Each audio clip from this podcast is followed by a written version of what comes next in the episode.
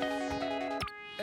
Variety, the spice of life, and in mixed martial arts, we certainly get our fair share. Be it submission, knockout, or even decision, throughout the course of an MMA bout, there are many paths to victory. Usually, a fighter will find success in a number of different ways, depending on numerous factors, including the style of their opponent, opportunities that present themselves, and of course, techniques specific to their own style. However, there are several fighters that have shown an ability to master certain moves, not only to the point of proficiency, but to the point where they have called upon it to finish fights multiple times throughout their career. Having the ability to finish the fight at any given time with a specific move sounds like something straight out of a video game, but this list proves true to life with a number of MMA fighters who became so deadly with certain weapons that should their opponent provide the opportunity they are almost always able to secure the victory. Once again, I'm Balian from MMA On Point, and here are the top 10 most signature finishing moves in MMA history. Number 10 Uriah Faber, Guillotine. Submission experts are seen throughout the sport of MMA and are always a threat when the fight hits the mat, but very few are often known for one specific signature technique.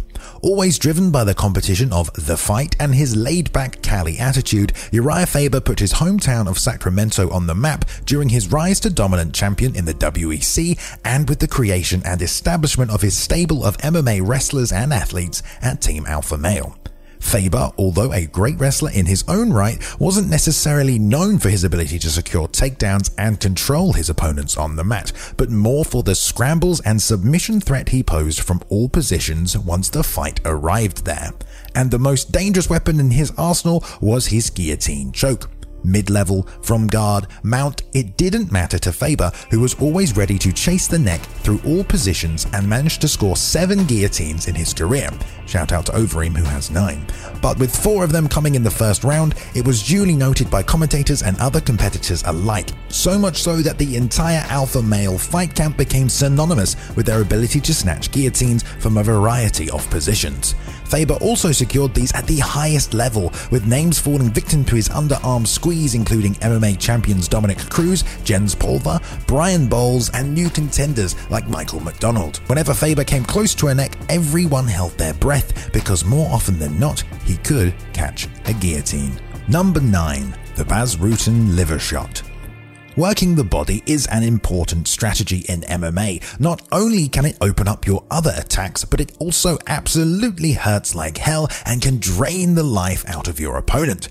And we've seen many fighters find finishes via kicks, punches, and knees to this area, and more specifically in most cases, the liver. However, no man was ever more synonymous with body attacks and indeed the liver shot than the former king of Pancrase, Bas Rutten. The rules set around some of Rutten's early bouts involved the use of only open palmed attacks with fists, so Bas, being the intelligent man he is, opted to instead target the body of many of his opponents. He battered fighter after fighter with his brutal punches, kicks, and knees to the body, and knew once they were hurt, it would only take one more targeted strike to that precious liver to shut them down entirely. This was the one probably that broke his liver. Yep, he is credited with three finishes with attacks to the body, although many of his submission wins were also set up in this way, with them crumpling to the canvas or diving into takedowns. Although not as many finishes as some on this list, when watching Bas Rutten, you knew that if he found a way to the body, it would be Goodnight Irene. Number 8. Donald Cerrone's Head Kick. Everybody loves a good head kick KO. Me, myself, I can't get enough of them. I could watch them for hours, and let's face it, I probably have at this point. It's a staple weapon in any MMA fighter's arsenal, and many have found it a successful way to finish a fight. Yes, another man in particular that we will get onto later. As devastating as head kicks are, they are not always easy to land. They require very precise timing, accuracy, and at the highest level, usually require you to feint or bait your opponent in into the receiving end of it. But there is a certain cowboy who has managed to fake them, time them, and land them over and over again. Always known as a slow starter, Donald Cowboy Cerrone has had many wins and losses throughout his career. But one thing is for certain if the fight makes it past the 8 minute mark, it's time to start holding your breath because that head kick is coming, and Cowboy throws it with more accuracy and consistency than any fighter of his generation. He has finished six fights with it inside the UFC, with wins including Matt Brown, Alexander Hernandez, Jim Miller, and Melvin Guillard. And although many fighters have finished fights with head kicks, statistically none have done it more in the UFC than the man in the hat as he still holds that record. During any cowboy fight, the longer it went, the more goosebumps we got knowing that his shin could whip up and end the fight at any moment. Number 7. Dan Henderson, the right overhand. The big right hand. It's a classic punch, and we've seen all kinds of variations used to devastating effect to score KOs across combat sports. Some loop it over the top like Chuck Liddell, some duck and arc it downwards, and some stalk their opponents all around the octagon with it tucked to their chin ready to detonate it on their opponent's face. Yes, of course, we couldn't create this list without mentioning Dan Henderson and his H-bomb. As early as 2005, Hendo was stepping through with his lead leg to drag his entire body into his overhand right and render people completely unconscious. Credited with 7 KOs coming by way of the right hand, he certainly made everyone aware of the weapon he constantly had ready to fire. And the right overhand was always his punch of choice, often throwing it behind the league leg kick for maximum effect. Fans, commentators, and even opponents knew what was coming every time Dan fought, and every near miss was followed with oohs and ahs from the audience in attendance, knowing that they had narrowly missed seeing the evacuation of someone's soul. Many KOs have come by way of a right overhand, but you'll be hard pressed to find someone who was as committed and succeeded in landing it as often as Dan Henderson. Number 6. Alexei Oleinik's Ezekiel Choke. Back to submissions for this one, and to a man who took one of the rarest submissions in MMA, made it his own, and decided he was going to finish as many people as he can with it. The Russian boa constrictor Alexei Oleinik. Oleinik has appeared in our lists more than a few times, as he truly is an outlier in MMA, doing things to other men in the cage that few fighters have attempted in the gym. Most won't even know how to perform an Ezekiel choke, and many fans wouldn't even be able to spot it if it wasn't for the 14 wins Alexei has via the submission, even going on a four fight win streak with it all coming in the first round. Whenever Oleinik steps into the cage, we all know that he's looking to lock in a submission on the ground, or even on the feet actually, but even when mounted, you can expect to see his hands creeping around the neck of his opponent, looking to lock in the choke. Oleinik has been competing for some time now. His next fight will be his 75th, by the way. And although you can't expect the same results, a man with as much squeeze in his arms as he does will always be a threat when on the canvas, as will his Ezekiel choke. Number 5. Rousimar Palhares's leg locks.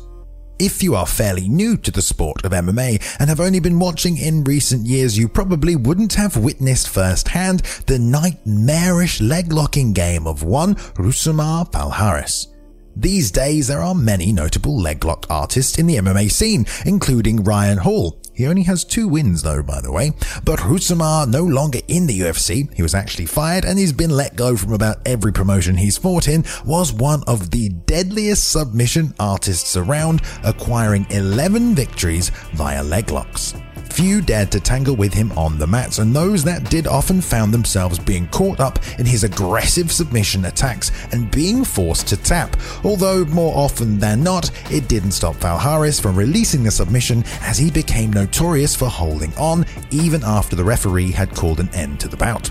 Nonetheless, everyone knew just how dangerous the man's jiu-jitsu was, and when watching a Palhares fight, you knew it could end in an instant if it ever hit the canvas. Notable wins include Ivan Salaverry, David Branch, and John Fitch, all who fell victim to his leg and ankle bending ways. Number 4. Ronda Rousey's armbar. On her rise to international superstar and first ever women's UFC champion, Ronda Rousey did and probably still does have the best armbar in MMA history. Sure, many people score wins by armbar and offer a variety of submission threats, but nobody has won their first seven fights, all by armbar and all coming in the first round. This list is about signature finishing moves. Well, it doesn't get much more signature than a Rousey armbar, and that's especially the case as I'm pretty sure it's still her signature finisher now over in the WWE. Coming from a judo background, the ingrained methodology to strike first, strike hard, no mercy. Okay, yes, I, I know that's Cobra Kai. Translated straight into her MMA game, as her only objective was to clinch, hip toss, armbar. Everyone knew what to expect when it was a Rousey fight, and for the majority of her career, no one could stop it, scoring six of her armbars in less than one minute. It wasn't until the highest level that the other holes in her game were exposed, and let's face it, if you win your first fight all by finish with submissions, you are hardly going to have time to practice other areas. Nonetheless, you can't do anything but credit her wins over the likes of Miesha Tate, Liz Carmouche, Julia Budd, and Cat Zingano. And yes, there's an argument to be made about the infancy of women's MMA at the time, but even so, if you're talking signature finishing moves, the Rousey bar is up there. Number 3. Demian Maia's Rear Naked Choke. The tried and truest method for victory in Jiu Jitsu is to take your opponent's back and sink in that all familiar of chokes, the rear naked. And this is, of course, a choke we see almost every weekend in MMA, the one you could teach a child to, and one that many fighters have secured victories with. But for Demian Maia, it's almost a foregone conclusion that if it hits the mat, he's going to find a way to your back and sink it in for the victory. And he has done this exactly nine times in his career against the highest level of competition, including Carlos Condit, Neil Magny, and Ben Askren. One thing is always clear when watching Demian Maia. He's going to look to take you down and hunt your neck. We've seen him do it time and time again, sighing at home when our favourite fighters find themselves with him on their back, knowing that they are only moments away from unconsciousness. Maia has a lot of submission wins, but by far his most iconic is his rear naked choke, and he is the current record holder for most wins with it in the UFC. Number 2. Mirko Cro Cop's head kick. Right leg hospital, left leg cemetery. I think what you are hearing is my accent. We've all heard this man say it, and we've all seen the devastation caused by the weapons that the Croatian kickboxer Mirko Cro Cop walks around on and calls his legs.